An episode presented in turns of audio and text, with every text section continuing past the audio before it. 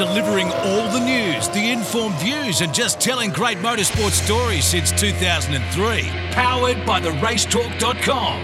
This is On The Grid. G'day everyone, and welcome to another episode of On The Grid, here on mypodcasthouse.com or on the Radio Show Limited's RS1. Thank you for joining us. Big show coming up as we head into the very first round of Supercars for 2023. Will Brown from Coca-Cola Racing and Erebus Racing will join us to have a chat about his new car and how he thinks the year's going to pan out for him and supercars in general. We'll also catch up very shortly with Mark Walker and Richard Craill and have a chat to those guys about this weekend and plenty more happening in the world of motorsport. All that to come right here on The Grid. You're listening to the latest from around the motorsport world. On The Grid. All right, one of the guys that'll be driving around in a brand new Chevy Camaro. And I think he's looking forward to it. Will Brown, of course, from Coca-Cola Racing this year. G'day, Will. How are you? Hey, Tony. Thanks for having me. And definitely looking forward to getting the Camaro. Mate, how's the last few weeks gone for you? How much have you learnt about this car in that time? And how much is there still to learn about this car? Yeah, I'm sure there's plenty to learn. It's like the old cars, we developed them for years, but, we've learned a lot about the new cars. We've done 3 test days now and, it's been positive each day and the development has just kept getting better and better. But as I say, I don't think anyone down pit lane has, learned everything about them. And I think it's just going to be one of those years who gets on top of them first and who comes out of the box best. We've spoken to the drivers about the situation with the car and how they're handling it. They're like, how's the teams actually handling it? Is there still a mad scramble around the garage as we try to get cars into trucks up to Newcastle for the first race? I don't think it's a mad scramble actually getting the cars in the trucks and all of that. I think there's a lot of learning around setup changes and how long each setup change takes. Newcastle, a setup change that used to maybe take the boys 1 minute, 2 minutes to do. That could be up to 10 minutes now just due to learning the car and also, some of the changes being a little bit harder on these cars. So, it's going to be interesting as to what changes we can make during a session to actually test the car and try and make those sort of development changes throughout the weekend. You've been in the car, as you said, 3 test days now. How different is it to the old supercar? Yeah, it's massively different. Probably feel sorry for all the co-drivers that are going to jump in them at Bathurst because, it's a lot different to the old cars, I find. There are similar characteristics, but I find it to be a lot different, maybe a bit harder to drive, which I think is a good thing. I think they'll come more to like the old cars as we develop them more and get the setup more how we like them. But, right now they're a lot different. It is an interesting point about the co-drivers jumping into the car. This year, of course, they will get that opportunity to do it at Sandown as well, which is probably a perfect thing for 2023 for them. Yeah, definitely. I think, I really would love there to be 3 co-drive events with Gold Coast coming back, but I think it's awesome that they brought Sandown back this year and, to have that is fantastic for the co-drivers to get ready for Bathurst. Tough year for you, mate, 2022. Winless year for you. And I think only one podium, if I'm right. Take us through. 2021 was a perfect start year for you. What happened last year? Was it, I don't know, you tell me. I can't remember. I've already blocked it out of my memory. I don't blame you. I'm only joking. It's just a difficult year. It's just too many DNFs and, I think we had about 5 between last place finishes and DNFs throughout the year. So that really hurts your championship anyway. We had some really good runs where you're back inside the top 5, but just consistency wasn't with us. And I think changing between setups and sort of getting ourselves lost was a little bit of that. And also just, me learning the car and all that sort of stuff. So this year will be a lot more positive. I feel confident in the car and I think the team's got on top of it quickly, but you never know until you roll out at Newcastle. Well, very true. And for you, I suppose, a different year last year as well. It was really your first full year of going to every track. Before that, in supercars, I think you'd been pretty much blocked with COVID and you'd been running predominantly at only a few tracks. Yeah, that's right. Obviously, Sydney was a good track for us, and that probably helped us a lot in the 2021 championship, running the last four events there, last year going to every track. But, it was great that we could, get the show on the road and get back to normal and race at all the tracks. And, it was an awesome year. I really enjoyed last year. Like I said, I think 14th was disappointing, and I think it was due to also the all the DNFs. I still think we could have been inside the top 10 in the championship. So it's not too negative. But, yeah, really looking forward to this year.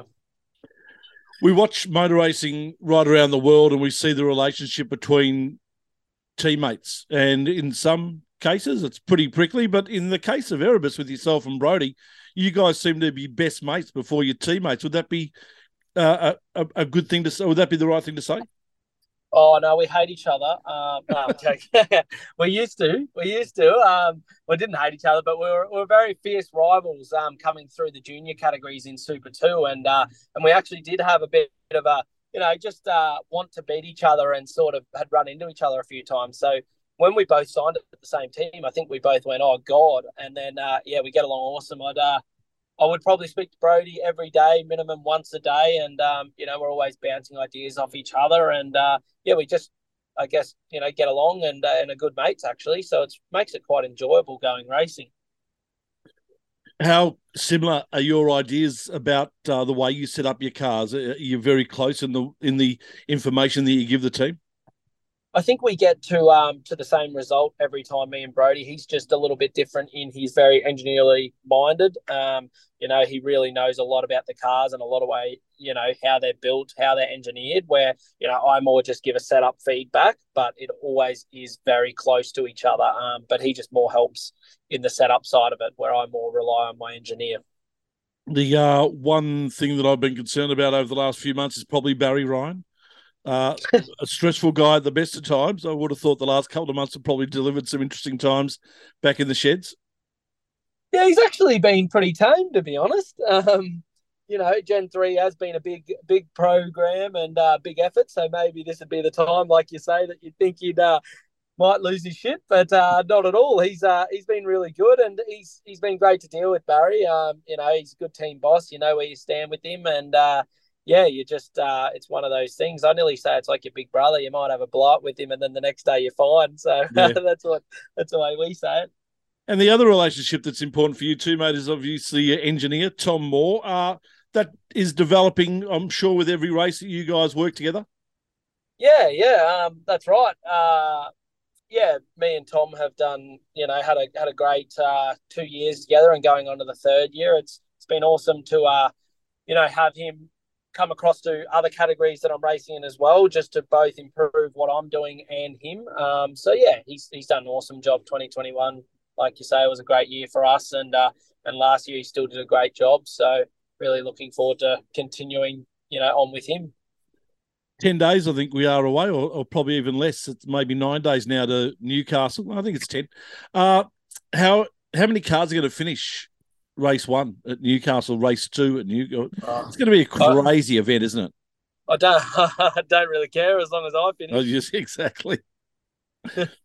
Are we expecting it to be a spectacular event in that regard? The cars are just going to expire. Cars are going to do things that we probably don't expect that they're going to do. Yeah, I think it'll be, hopefully, back on my point before, hopefully all the cars finish, and it's great racing. That's the biggest thing is to make sure that the racing, we put on a good show for all the fans, and I really hope it's close racing and enjoyable. That's what we go there for, and you try and win off merit. So that's the main thing. No, exactly right. And crowds will be we would think crowds at Newcastle are going to be pretty spectacular. First race of the year, they're going to get right behind it. Yeah, I think so. I just remember going back to 2017. I was racing there in Super 2, and I was riding in, 6:30 in the morning, thought, where's everyone going? And they're all heading into the track. And I remember it sold out that year. So, if something like that happened this year, it'd be awesome. It's great when everyone gets behind the sport and comes out and, gets on the beers and has a good time, throws a few heckles at you and whatnot. It's all good fun. And, I think it just adds to the atmosphere and makes it exciting to go racing. Is your first goal for 2023 to have a better year than 2022? I don't focus on last year, to be honest. I'm just focusing on trying to win races this year. I think it's a reset. I think every driver thinks that it's a reset, and probably you see, you know, all drivers saying, I think we have a chance this year. And I think that might actually be the case. So just going to put my best foot forward and have a crack. Are your chances more improved in the first few races of the season as opposed to as the year develops on? Yeah, I'm not sure. Like, obviously, you know, I think that may could always be the case. But the other thing that used to be because of development, and there's not a massive amount of development that you can do on these cars. It's actually more, you know, a development in the setup, which is what I'm talking about. But I think with, you know, back when people like Triple Eight and Penske used to spend a fortune developing uprights and all these other things, they can't do that now. So I think that we should have, you know, an even chance throughout the year. I'm tipping Brody's a full-strength Coke guy. Are you a Coke no sugar man? I think Brody's actually the Coke no sugar, and I'm full-strength. I don't drink any of that no sugar stuff. Fair enough, T. Mate, hope you get to share a few sweet Cokes up in Newcastle next week, and maybe even spray a few over the crowd on one of the days, whether it be a Saturday or the Sunday. Wishing you all the best for 2023, mate. Thanks for your time today, and have a great year. Thanks, sir. Thanks for having me, Tony. Will Brown joining us here on The Grid. There's more great motorsport stories coming next on The Grid. All right, time to welcome the boys onto the program. Richard Craill, good day to you. Hello, Shebex. How are you? Excellent, thank you. Mark Walker, good day to you. No, a very good day to you, Tony Shebecki. How are we feeling, boys? What's happening? It's race week. Again. It is. Are you looking? Well, it's been a couple of race weeks, but this is the big week. You're looking forward to some answers being answered this weekend? Because at the moment, I've got only questions. Yeah, I'm the same. I'm not sure if you're going to get answers. No, well, that's the problem. I don't think we are. I think we're going to come out of this potentially with more questions. Yeah. Like, what if? Let me pose a hypothetical right off the top of the show. What if, I'm going to pick a name at random because I like the car. What if James Golding goes and smokes everybody this weekend? Will we have truly learned a form guide for this year, or will it have been a complete mystery to where we're at? No, absolute mystery. But isn't it good, though, that we just don't know? Well, I mentioned to Will Brown before, I said, is the first couple of races of the year, are they your best chance of picking up a win this year? And he said, yeah, for sure. He said, I'd like to think that, you know, in this phase that we're a possibility, but he said, as cars start to develop and things like that, the field will start to get a lot closer. But at the moment, he said, yeah, it's wide open. The thing is, silly racetrack, a really dumb racetrack to be starting these new cars at. But is it really? So good. It's so dumb, which is great. But you look at recent history of introducing new cars. You look at NASCAR last year with their new car. You look back 2013, those opening races when they didn't have any spare parts, when they didn't really know anything, they took it easy relatively. You know, you look at Adelaide last year and everyone went, well, this is the last time I have to drive this car. Whoa, slap my hands where you are. And at that point, there wasn't a Super 2 field to worry about handing them to either. But the off-season, they've had to go and fix all these absolutely busted up Gen 2 cars to on sell. Yeah, you're right. You get the feeling our guys will do the same. They know that they've got the Grand Prix up in 2 weeks' time, and that's a massive exposure. But it might not even be their choice, because it is such a wild old joint that if you qualify outside the top 10, you could be minding your own business and end up in the Clock Tower Hotel there at Customs House Hotel down there at turn 1. Like, take out the media center. They need to put more downforce on it. Really? Yeah, well, at least we'll get the story. You end up in the fountain, Scotty McLaughlin like. Yeah, correct.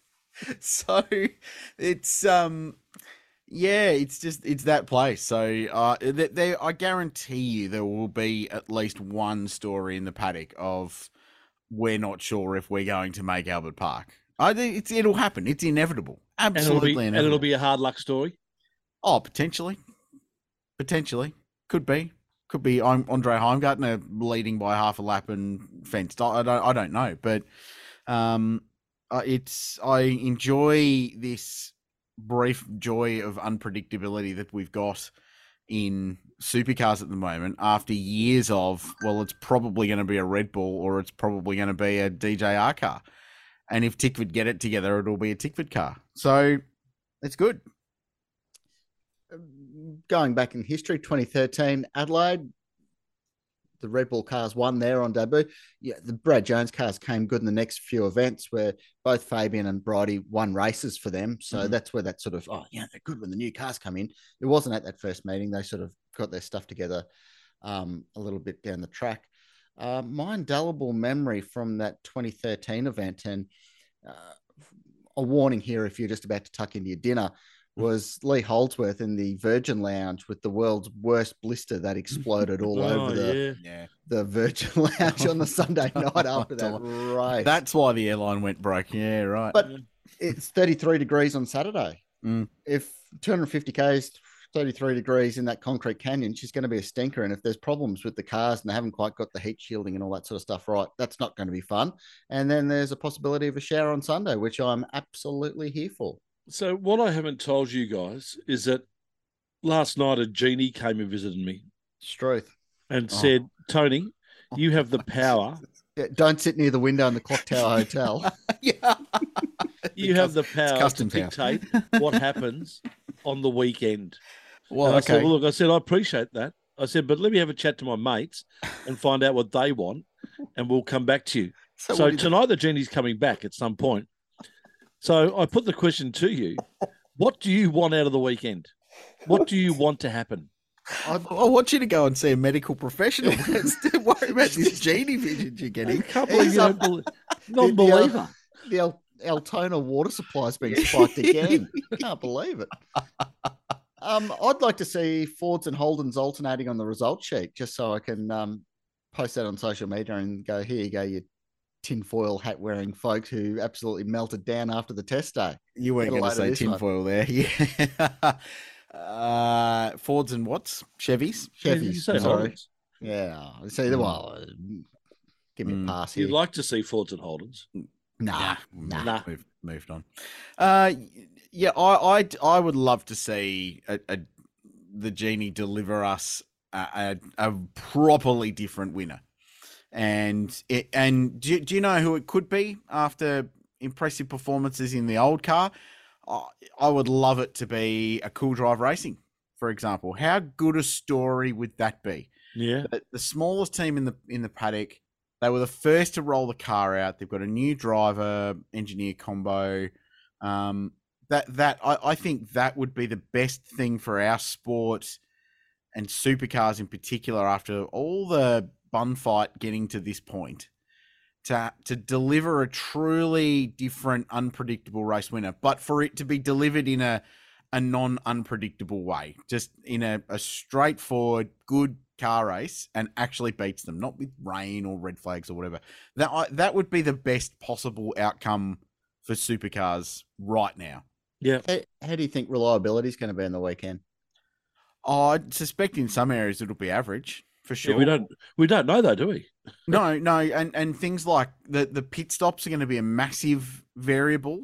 There's the wheel nut issues that really the fixes they've been working on for the captive nuts haven't had a massive test outing.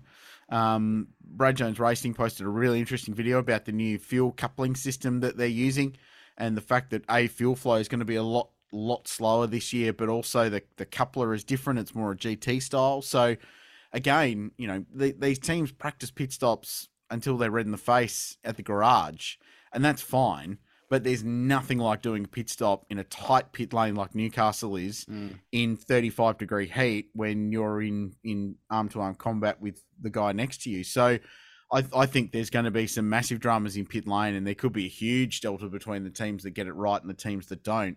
And the team that gets it right on Saturday could get it wrong on Sunday, just as a virtue of how different it's going to be. So I think there's just so many broad areas where this whole thing could be thrown on its roof. I asked Will before about his team and loading the car up onto the truck and getting it ready and up to Newcastle, and how frantic it was in regards to, you know, people, what they need to get, what they need to do before that car jumped on the truck. He said they were fairly cool and calm, the team, in regards to doing that. I'm tipping that if that was the case at Erebus, I'm not sure it might have been the same at all places, though. I'm sure there was a lot of, we're just not ready for this. But what is it though? And yes, it's all been delayed. It might only be by a week or two, but I'm not sure if everyone's 100% ready for this. Oh no, but I'm not convinced you're 100% ready when you haven't had to scramble together a new team and car, especially going into an event like Newcastle. Which remember, we haven't been to Newcastle since 2019. So it's been a long time since we've experienced this event. And yeah, I think the bottom line is, Shebex, that we're very fortunate in our sport, and whether it's supercars or beyond that, that we've got unbelievably good racing car teams. So the bottom line is that these are, for the most part, all extremely high quality operations, and they will do what they need to do to make sure they're ready to go, even with all the dramas. So I'm not surprised that it felt calm, and Erebus are an industrial group of people that do things a little bit differently. So I'm pretty confident that they've got all their you know what's together, and yes, it's going to be a thrash, and yes, it's been a hell of a lead up, and I would hate to be the HR guy or girl at these race teams with the amount of leave that is going to be owing and days in lieu and all that stuff that will be owing to crew guys that have ended up doing 18-hour days and worked weekends over the last 2 months trying to throw these things together. Like getting holidays is going to be a nightmare at some point this year for these guys, but they're very good racing car teams, bottom line, that are the equal to anything in the world. So I'm not surprised that there's a sense of calm and readiness. They've done all they can. Now it's up to the racing gods to see what happens on the weekend. You mentioned first time since 2019 Newcastle. That 2019 event, it just felt a little bit flat compared to the ones that were just leading up to it. Those first few years were massive in Newcastle, and it almost like it, you know, these couple of years off, it's going to happen. What happened at the Grand Prix happened at the Gold Coast. They're going to come back bigger than ever. You know, everyone's been starved of these big events and they all want to be a part of it. So I'm looking forward to seeing a million people there trackside on the weekend. Yeah, no, it's going to be great to see what crowd they do get. All right, give us a Saturday and a Sunday winner just for the sake of prosperity. I don't know. just throw some. Van Gears and Feeney. There you go. Done. Lock it in. I'll just go get Queen my rises dartboard. To the top. I'll just go get my dartboard and throw some darts at it and see where they land. Yeah. Okay. Good teams are good teams. Like, yeah. They are. They are exactly. So I'm gonna go Chaz, and I'm gonna go a bit of Andre Heimgartner.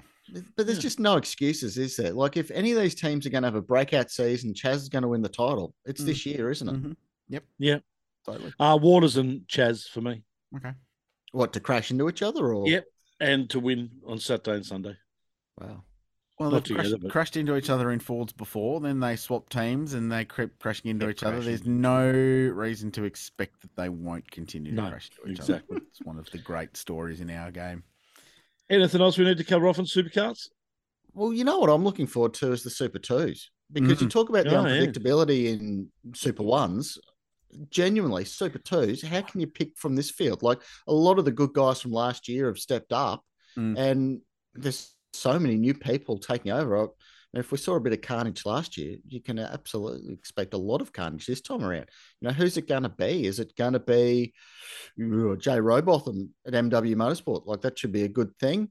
Brad Vaughan stepping up for Tickford Racing. That should be a good thing. Kai Allen.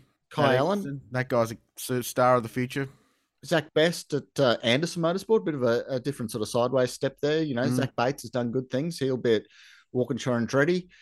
Aaron Seaton, is he going to step up? Well, I've got two favourites in Super 2, just through personal experience of having worked with them both. One, Cooper Murray, who's in an Eggleston Motorsport Commodore. So that kid is properly good. And unfortunately, the Porsche thing didn't go the way that they would have liked and that the McElroy team he was driving for would have liked. But he is an outstanding talent, and he smoked some pretty good kids in Carrera Cup. The other one I'm really excited to watch in a supercar is Aaron Love. Yeah. Yes, I'm a big fan of the family, and his older brother Jordan was outstanding. But Aaron's driving style, where he just drove a cup car loose, and you don't generally drive them like that, but he made it work, and he looked after the rear tyres. And in a supercar with 650 horsepower, that's going to be even more important. So I love the fact that he's got that job, and it's also the best livery of the season, any category, anywhere. I think the Petronas livery on that BRT Mustang. So I'm really looking forward to that. But it's an incredible field, and then there's the subplots of Super 3 with the three Datsuns running with Kelly, McLeod, and Johnson. So how's the surnames running in there, which is really cool. So Super 3 is going to be really good fun with those guys running around. Sons of Guns. It's going to be great to see how they get around at Newcastle as well. All right, boys, moving forward, Formula One. We had a good race at Bahrain, or we had a race at Bahrain. A race broke out. It was good. Yeah. Predictable. Red Bull, first and second. What wasn't predictable was the form and speed of the Aston Martins. Fantastic to see Fernando Alonso absolutely competing. Yeah, but life begins at 40, Shebex, as you know. It seems, yeah. Well, that began for me 15 years ago. Yeah, yep. So brilliant stuff. 99th Formula One podium, Fernando, and the first for him in the Aston Martin, which was a great job, but it was backed up by the fact that Lance Stroll was quite quick as well, despite racing still with two broken wrists, apparently. Yeah, really good stuff. But the thing I loved about Fernando's drive was that it was a fighty, plucky, overtake people Fernando drive. Yeah. Really, really cool stuff to watch. And wouldn't it be an amazing story if he can win a race this year for that team?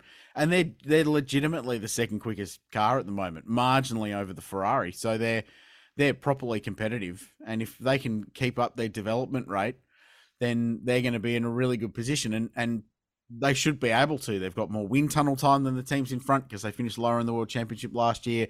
With the whole cost cap stuff in Formula One and the way it all works, they're in a really good position now to take a step forward. And with Fernando driving it is really exciting. The thing that gets me, though, Shebex, is that the whole field has compressed. Yes, the Red Bulls are really good, but 2 years ago in Bahrain, in qualifying one, so when all 20 cars are on the racetrack, I believe the full field spread was 2.5 seconds. You go for this year and it's less than 1.5 first to last. So the whole field has compressed quite significantly, and really behind the Red Bulls, it's pretty wide open, really. So that battle to be fifth down to 15th, I think is going to be fifth down to last, really, because there's no real bad car. Like the Williams is a good car and Alex Albon got a point. So that for me is really exciting, that the midfield battle in F1 is going to be IndyCar spec in terms of one guy it'll be this week, and 1 week it'll be this guy, and the next week it'll be another, which is cool. Like with Aston Martin, they've poached the understudy to Adrian Newey, who's in charge of the designers at Dan Fellows, and in the presser, Sergio, is it a Red Bull 1, 2, 3? Yes, Is Dan Ricciardo sitting in the Red Bull garage laughing his head off? Yes. Yeah, the McLaren's not uncompetitive, but it's not a podium car at all, for sure. So yeah, wasn't me. Good life choice, but that's all right. Yeah, exactly. We had IndyCar race as well. Their first for the year at St. Pete's. Geez, that had a fair bit happening. Oh my God, it was.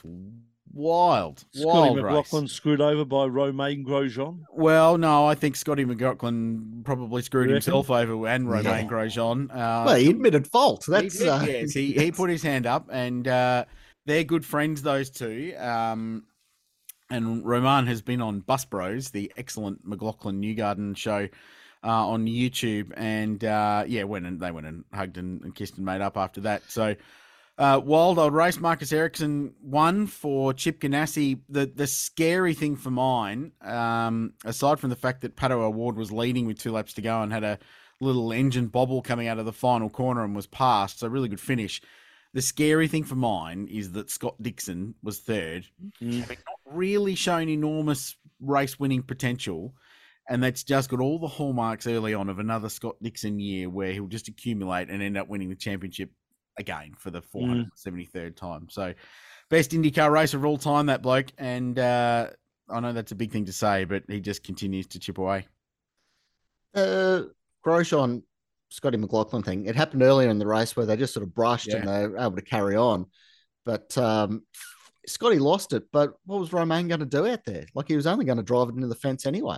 Yeah, he was. Yeah, a long way around. I think, yeah, more the point that Scotty was on the cold tyre and probably never looked like making the corner. But there's some big licks there, though, that first lap. Good grief, that was a video game gone wrong. Yeah. Have you seen the onboard from Connor Daly's car? Oh, yeah. Oh, amazing. Yeah, that was crazy. That was huge. Yeah, Benjamin Pedersen, the Danish driver, had a monster shunt, so that was huge. And was it Kyle Kirkwood, I think, later on launched into the air as well? Jack Harvey. Jack Harvey, that's right. So they took him to hospital for precautionary checks, but he's all good. Yeah, wild stuff, and a resurfacing of Turn 3 caught a lot of people out, and I was messaging back and forth with some of the US connection, and it caught out young Hunter McElroy in the Indy Lights practice leading into the weekend, and he had 100G crash. Oh, destroyed the car. Didn't qualify in the 10, finished 5th. Really, really good performance by young Hunter in what's a really good Indy Lights field this year. 18 cars and some real quality. And that's a good result. And apparently before the race, Mario Andretti, no less than, told him that if he got a top 5, that would be an excellent day and a really positive day. And Hunter goes and gets a top 5. So that's a super result for a young bloke from Brisbane via New Zealand and America. Fantastic result for him, no doubt. NASCAR's. The NASCAR race ran for 2 hours and 50 minutes. Probably could put its hand up for the quickest race of the year, Mark. Look, it wasn't their best effort. You know, the new car's been pretty good in the mile and a half races, but it was a bit average there at Las Vegas on the weekend. Kyle Larson absolutely romping it in.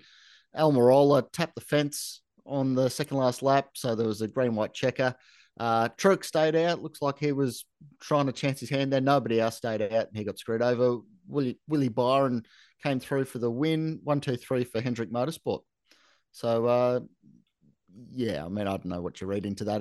If it was an outlier race, it was a bit cold and windy there. What that has to do with anything, we'll find out if Hendrick Motorsport continue being excellent as the season progresses. Great racetrack, Las Vegas Speedway. It was impressive. My favourite feature of Las Vegas Motor Speedway, Shebex, and we talk about this because you and I went there on the tour with what was Doris? Was it Doris? I think it could have been Doris. She was 137 years old. Old girlfriend of Roger Penske's, apparently. Yeah, love the captain.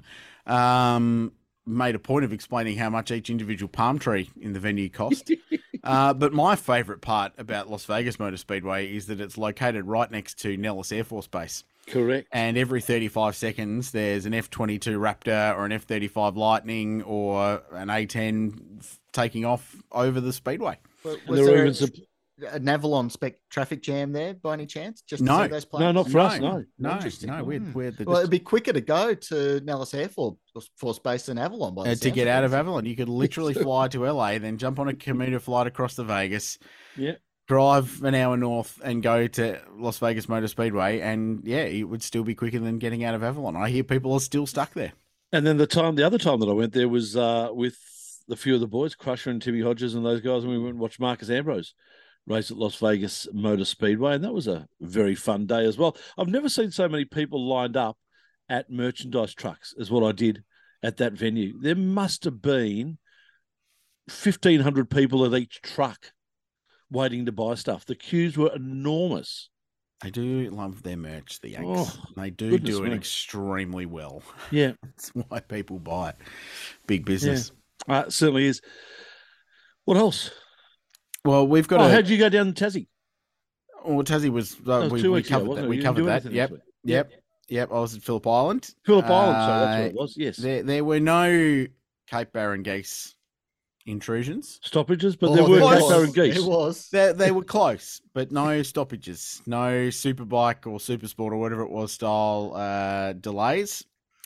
No, good weekend. Porsche Michelin Sprint Challenge is a beauty, and I'm going to come back to it a little bit later on in the show for obvious reasons. But yeah, what an absolutely bloody good show that was. Very, very good. If you have the capacity, jump onto Blendline TV on YouTube and just casually go and rewatch the 25-lap Jim Richards Endurance Trophy race that rounded out the weekend on Sunday, because that is an absolute belter. The kids in that series. Anyway, we'll come back to that. A lot of love and good days to Darren Smith as well.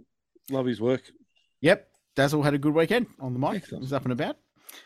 But right. What we need to do, Shebex, is we need to power rank very quickly the Supercars liveries field. Now, as this podcast drops, the story will be live on the racetalk.com. But Mark and I last week locked ourselves into the Melbourne bunker of the racetalk.com's editorial office. Which I thought was my house, but no. You're the podcast bunker. Oh, okay. Yes. Editorial office. Yes. We weren't allowed out. We couldn't leave the bunker until we drank all the beer and sorted out the liveries. Yes. That was day one. And a very nice Galway pipe port. And so we have gone through and power ranked the livery class of 2023. And Mark, it was in some respects relatively straightforward, but in others, not quite so much. Exactly. It's right. That's all I've got to say about that. Black is the new black, and simplicity. Less is more. More, exactly. More 100%. Is less. Yep. You go back to the old retro rounds, and they wheel out these really simple liveries that just pop, and it turns out it still rings true today. The more livery, the worse your car looks. Yeah, correct. So head to the racetalk.com now and read the story because it's up there now. But I think we'll just flick through and give you some of our highlights and lowlights. And Shebex, we'd very much love your feedback on these as well. If I can input, I will. The very last place, and this was unanimous, and I don't think this will shock many people, is the Middies electrical number 14 Brad Jones Racing Camaro. That is a firm knot. Yep, fickle. I mean, it's got lightning. It's got two different halves. It's got a lot. It's got a lot going on there, doesn't it? It's got a real lot. Are we going to leave the testing livery for Tim Slade in there above that? No. Oh. By the time you read this, this will have gone because he's running a Newlon livery. No, I'd leave it in there just as a point of reference that this is how badly Middies have stuffed it. Yeah, well... No livery is better than your livery. No livery is better than that, true. So we're working our way up from bottom here. And now this next one could cause some controversy, Shebex, but we've put Penrite Racing quite low. Wow. Because it's just got a lot going on. And as we have ascertained on these cars, which are smaller and they've got less showy space, simple is best. And Penrite, by no fault of the graphic designer, they've just got a lot of sponsors and it's hard to get them all in. So we've put Penrite Racing quite low. And I think it's a firm view of all of us is that teams have had an opportunity to do something different this year.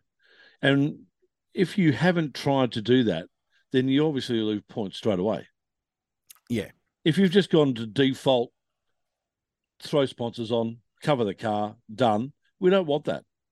Yeah. And that's what we've got. Look, the Penrite logo is clear and they've got the bonnet positioning right. Put the big Penrite right at the very front of the bonnet. That's where you got to jam your logo on these cars. Otherwise, you can't see it from anything other than up on a scaffold. But we just thought it was too busy. Then we got the Jack Smith car. The GT strops, mean. I'm here for GT strops. They're rad on a Chev Camaro. It's the SCT logo that's not right. It's like it's had a big shunt and all the letters are jammed together. And I mean, it looks fine plastered on the side of a freight train as it trundles around the countryside, but it doesn't work on a race car going 300 k's an hour. You can't read the logo. It's a mess. And the same could be said for the next car, which we've put quite low, which was James Courtney in his Snowy River Caravans car. Yeah. Mainly because the logo on the side is going to be impossible to read at speed. It looks neat in a photo on a piece of paper. It looks grouse, but it's not going to work on a race car. Sorry. You know where you go in Photoshop and you go to the picture and you go, I think it's image or something. Anyway, you add stroke around the text. It's like the thick border you put around it. They put a key line. They needed to up that to about 50. Yeah, I must say, though, and this is not declaring myself as a Port Adelaide lover, but I do like teal. You're allowed to like teal and not like the Port Adelaide Football Club. Okay, well then that's about... unless you're in South Australia, which case you can bugger off.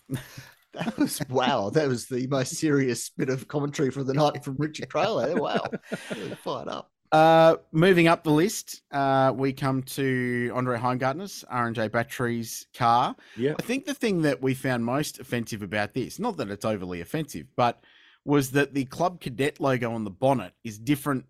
A different yellow to the mongrel boots and then the Scandia. So red, black and white, fine, but the three different shades of yellow, no good. And it's another clunky sort of logo, R&J Batteries. Yeah. It's a funny shape, and then they put their tagline underneath it, and you don't need the tagline. You don't need small writing there if it's not necessary. Mm. Anyway. Do you want to move up, Mark? Truck Assist. They got the Matt Stone artist there with all the subsidiary sponsor overload. I don't actually mind the orange and white and black. It's good contrast there, and I think that's probably one of the better Truck Assist liveries. But then they've done the thing where they've jammed a million other sponsors on it, which is what they have to do, which unfortunately detracts from this beauty contest. And next one up the list was the Coca-Cola. The Coca-Cola pops. Coca-Cola, yeah. Coca-Cola. That's distinctive, isn't it? Mm. Yeah. And just the little livery treatment, that's fine. But it's the Shaw and Smith. It's too wordy and there's lots of words everywhere. And I don't know. Shaw and Partners. Shaw and Smith is a winery in the Adelaide. Shaw and Partners. But that's fine. I couldn't even read it. That's the problem. No, it's all good. Moving up, our next one was, and mainly it's sort of mid-pack because it's a one-off livery and we don't know if it's going to run all year, is the Hino car, which is Scott Pye for Team Charlie, Team 18. Inoffensive, pretty straightforward. Will it last the season? Probably not. And then almost exactly mid-pack, we put the Red Bull Ampol Racing Team. Mm. When that dropped, I made an audible but it has absolutely grown on me since then. It's inoffensive, but there's a lot going on. But there's a lot going on from all these massive companies who are putting in massive amounts of sponsorship. Yeah, so, it's not going to win the beauty pageant, but who cares? It looks good on track. The more I look at that car, the more I enjoy the front treatment with that big red band across the front under the grille and lights. I think it looked quite good. The back needs a bit of work. Above that, Shell V-Power Racing. Look, it's nice. Yeah. It's a really good livery for the 15th year in a row. Eighth year in a row. Literally eighth. It is actually eight, isn't it? Jim wasn't that far off. There's just so many possibilities with a Shell livery that you could make good. And I love the consistency. It's all nice. But even the great liveries of the 80s and 90s, when everything was beautifully simple and, Peter Jackson, Winfield, Shell, even they evolved quicker than this. So, we like the livery. The car looks sensational, but it's been done. So is there a possibility that we could have a meme from you, please, Mark Walker, because you are the king of them, of the Simpsons car leaving the beach with the shells glued onto the car and the seagulls attacking it? No, I think it's going to be Marge wearing that pink suit that she butchers for the eighth year in a row. I like it. I'll be there with bells on. Yeah.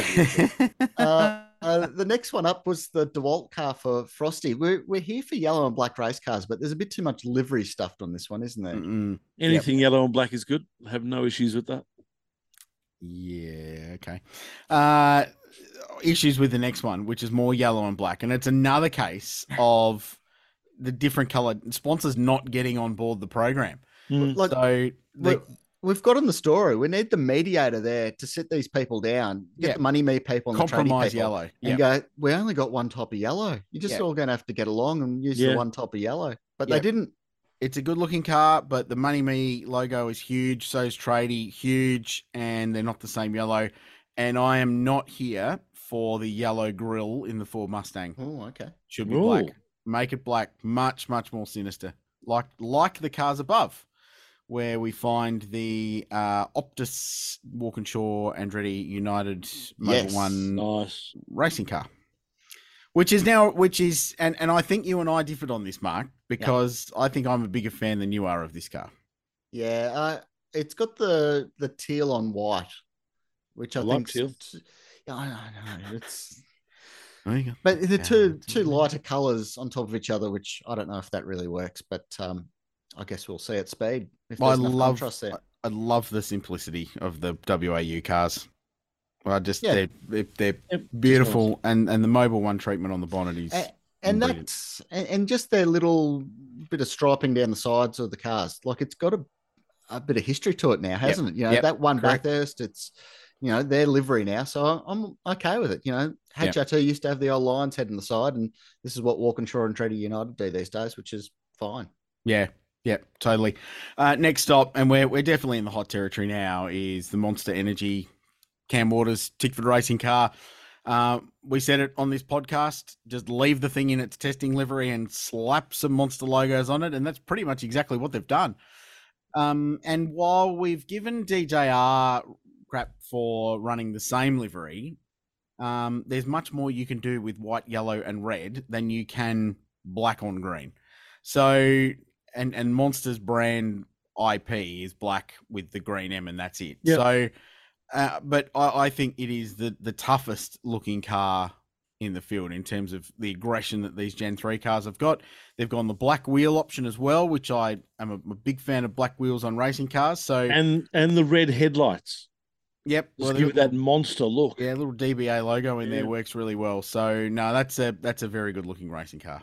Mm. You know the problem that Matt Stoneidis has, where they've got too many little sponsor stickers. The two Tickford cars, the Monster car and the Castrol car, have the opposite, where they've got these wide open spaces. The cars look horn, but I'm sure they'd prefer to have all the little spaces covered with stickers. Yeah, but as we've said, less is more. So they'll just... Less is more except for your bank account. Their team owners are just going to have to prop that up. Next up is the NTI WAU car of Nicholas Percat, which I think we just elevated up the order because... it was less colours, really, haven't we? Mm. Yeah. Excellent. Yep. No, it looks good.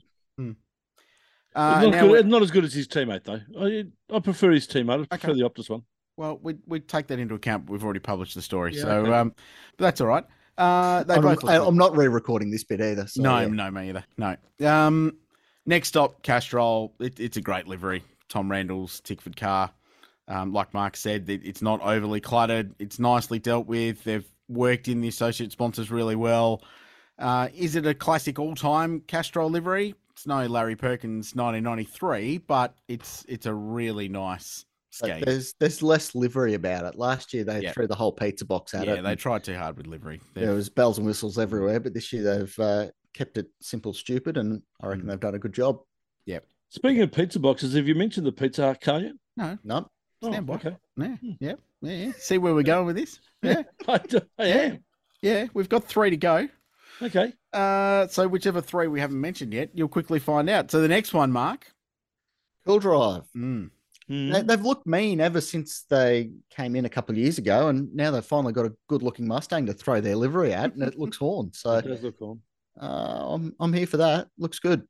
Yeah. It's a good-looking car. And it's got teal on it as well, too, which is nice. Oh, does it really? Oh, it's a light blue. Yeah. Well, is it light blue or teal? No, it's definitely light blue. Okay. Yeah. No, there's enough teal in the paddock, I think, this year. There's only so much teal you can cop in your life.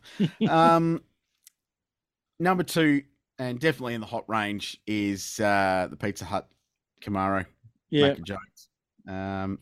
And proof that simple is best. Great logo. Simple logo, absolutely pops. All the supporting brands are either black or black and red for the most part. Yep. So it's all very, very homogenous, I think is the correct word. And big word. It is a big word, but I like that car. You and I went really quickly to putting that close towards the top of the leaderboard because you know what they could have done just to finish it off, and I know it might have been a bit hard.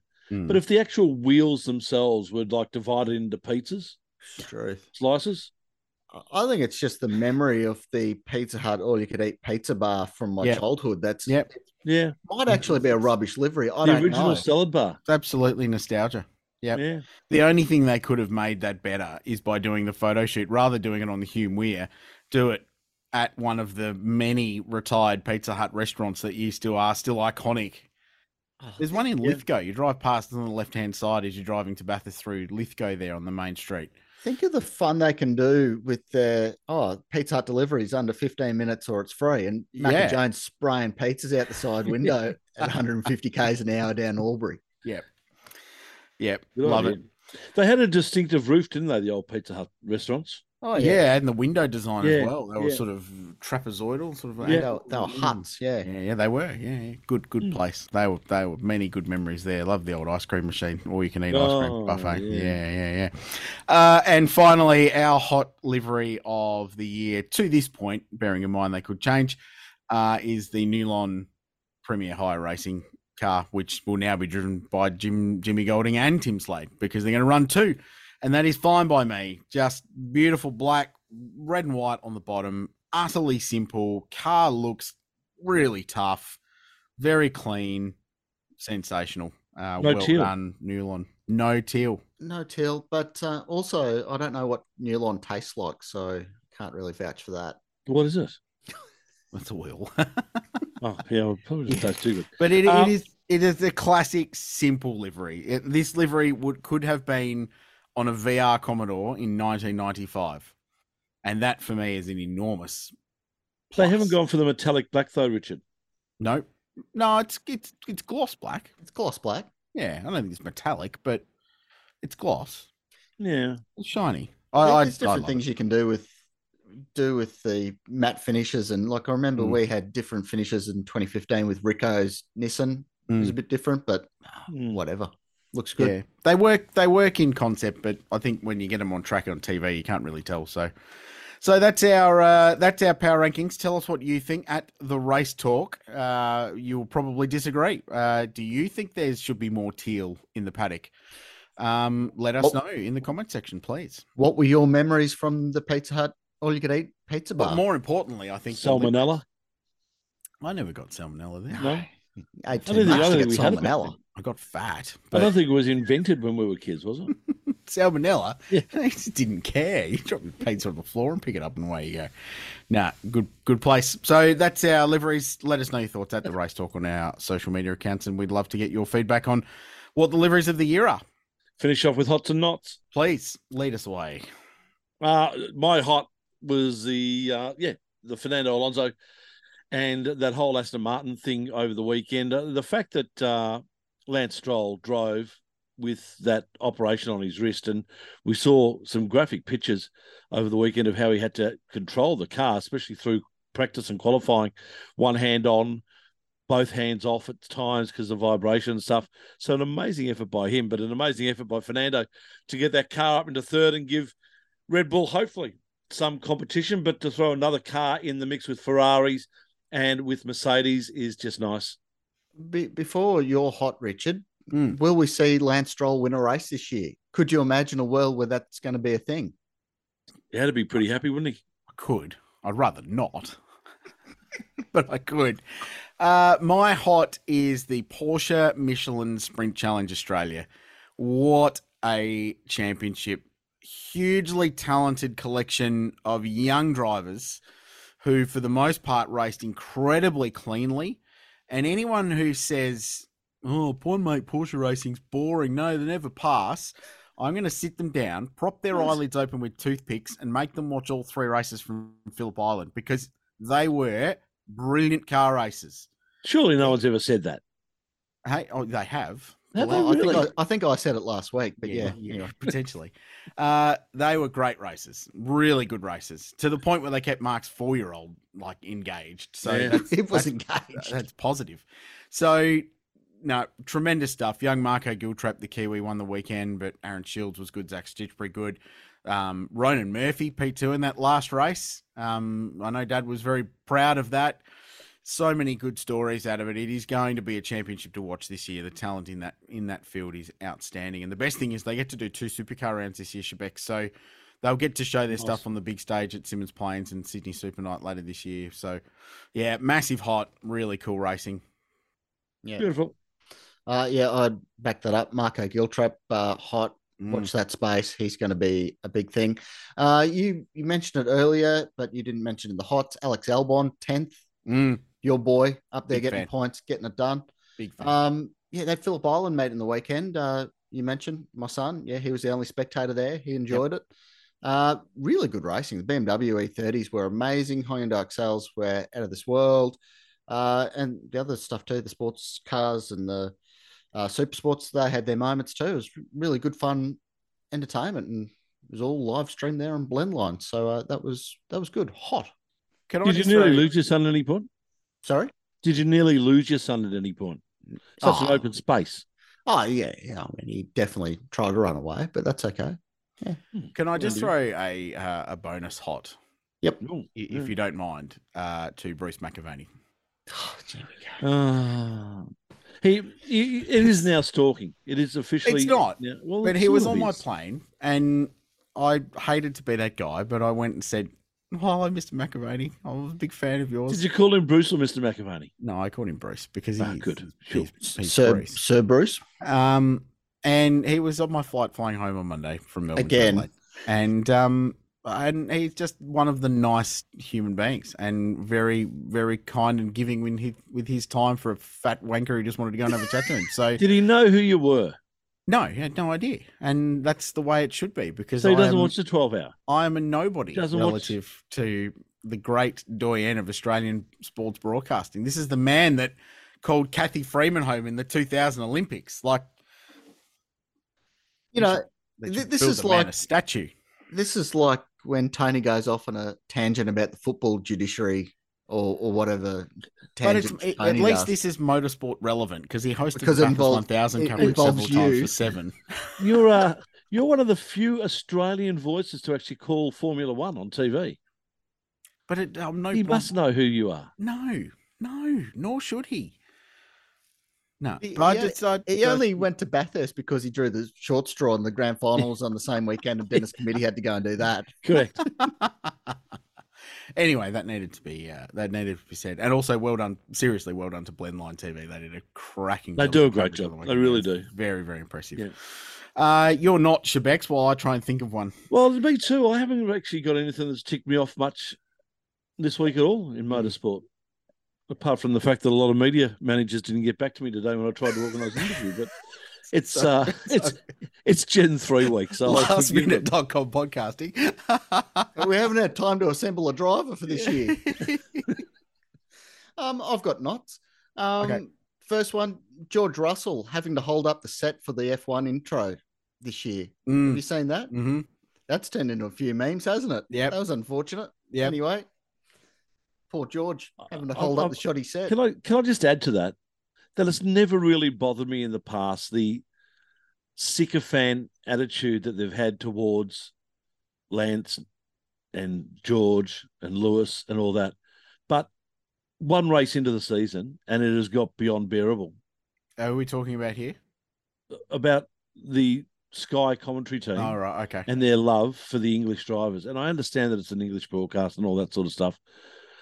But wowee, it's red button footy commentary when Eddie McGuire was just calling the Collingwood bias stuff. It was just... Well, we're looking forward to the Australian Grand Prix. We can get some Australian commentators on there, and they can talk about Oscar alighting from his car very competently. I've got another knot too. Chase Elliott fractured his tibia, which sounds bloody painful. So, he's out for a long time, and that causes... some issues there for Hendrick Motorsport. What they're going to do to replace him, because he's fairly hard to replace. Big time sponsor there with Napa, and suboptimal to be missing a whole heap of races this stage of the season. Yeah, my not. It has to be McLaren, who didn't just have a shocker in Bahrain by not being particularly competitive at all. And then at St. Pete. we're about to win the opening race of the IndyCar season with Pato O'Ward, and the Chevy engine in it had a little bobble coming out of the final corner, and he got gobbled up by Marcus Ericsson, who won the race.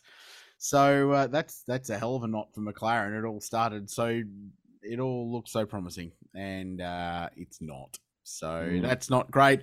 The other knot is to the social media commenters who, you know, our Oscar season's over. It's dead and already. Oh, it hasn't started yet. For God's sake. It's the longest Formula One season they've literally ever had. There's plenty of opportunity for For things to happen there, a bit of a knot to Charles Leclerc because that's just unlucky, and you know, probably don't want to DNF and drop a race and a full host of points to Red Bull this early in the season. Why do it this early when you can do it later in the year and disappoint your fans later in the season rather than disappointing all the Tifosi now? Yeah, but the strategy was really good up until the moment that the car broke. Right up to that point, no problems. But and then Carlos Sainz got passed by Fernando Alonso. Just to rub salt in the wound, the former Ferrari driver blazes past. So that was good. Not that we have to have another Grand Prix before they get to Melbourne. I'd love them to roll into Melbourne right now, but we can wait. And not for IndyCar for having such a big gap in the program. Yeah, that's stupid, isn't it? It's a full month, basically, until the oval race at Texas. I'd also like to not the guy in what I'm pretty certain was a mid-90s Nissan Pathfinder who held me up on the road between the Trafalgar Holden Museum and Leon Gather in Victoria's Gippsland, sort of southeast region, when I was trying to go for a nice drive in my very nice borrowed BMW. You'll read about this on the Race Talk soon. Nice. And drive faster. The speed limit, crying out loud. Have I told you that Trafalgar is the place that I would like to be buried? I feel like this is a podcast for another day. No, it's just a beautiful cemetery on a big hill at Trafalgar. It's got a gorgeous view. The Holden Museum. The Holden Museum is highly recommended. Yeah, so there you go. All right, well done. Catch you next week. We'll have plenty to talk about, I'm sure. Yes, well, hopefully some drivers will make themselves available after the race meeting. Yes, exactly. Fingers crossed. Well, they won't have cars to drive in the Grand Prix, so they won't be doing much for a few weeks. I'll be broken. All right, catch you next week, and we'll catch you next week right here on The Grid.